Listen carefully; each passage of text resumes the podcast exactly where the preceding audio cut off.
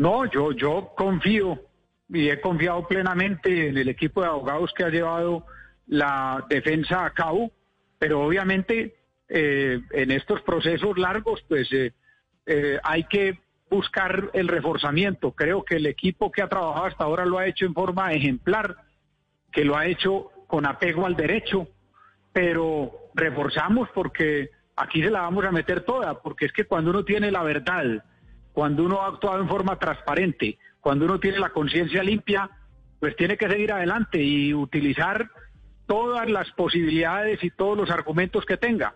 Y por eso vamos a, y por eso nos estamos reforzando en el equipo de la defensa y en y lo que tengamos que seguir reforzando lo haremos, porque eh, pues obviamente yo voy a eh, poner toda la carne en el asador para no solo dejar eh, mi nombre en limpio, sino para volver a la gobernación de Antioquia a, servir sirviendo, a seguir sirviendo a los antioqueños como lo he hecho siempre, con dedicación, con cariño, con transparencia y con resultados que están a la vista.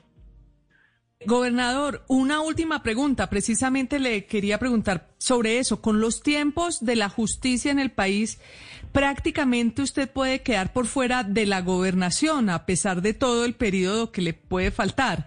¿Qué piensa de esa posibilidad o qué escenario ve usted que le pueda permitir regresar a su cargo de gobernador antes de que termine su periodo?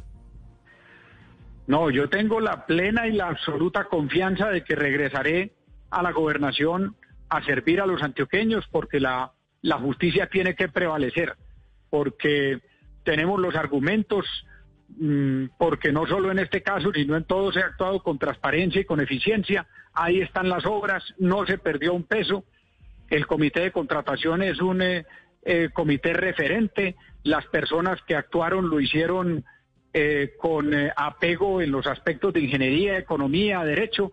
Y eso lo vamos a, demostrar y por eso estoy seguro de que más temprano que tarde volveré a la responsabilidad inmensa que me otorgaron los antioqueños y esa y, eso es eh, eh, una convicción absoluta que no pierdo en ningún instante.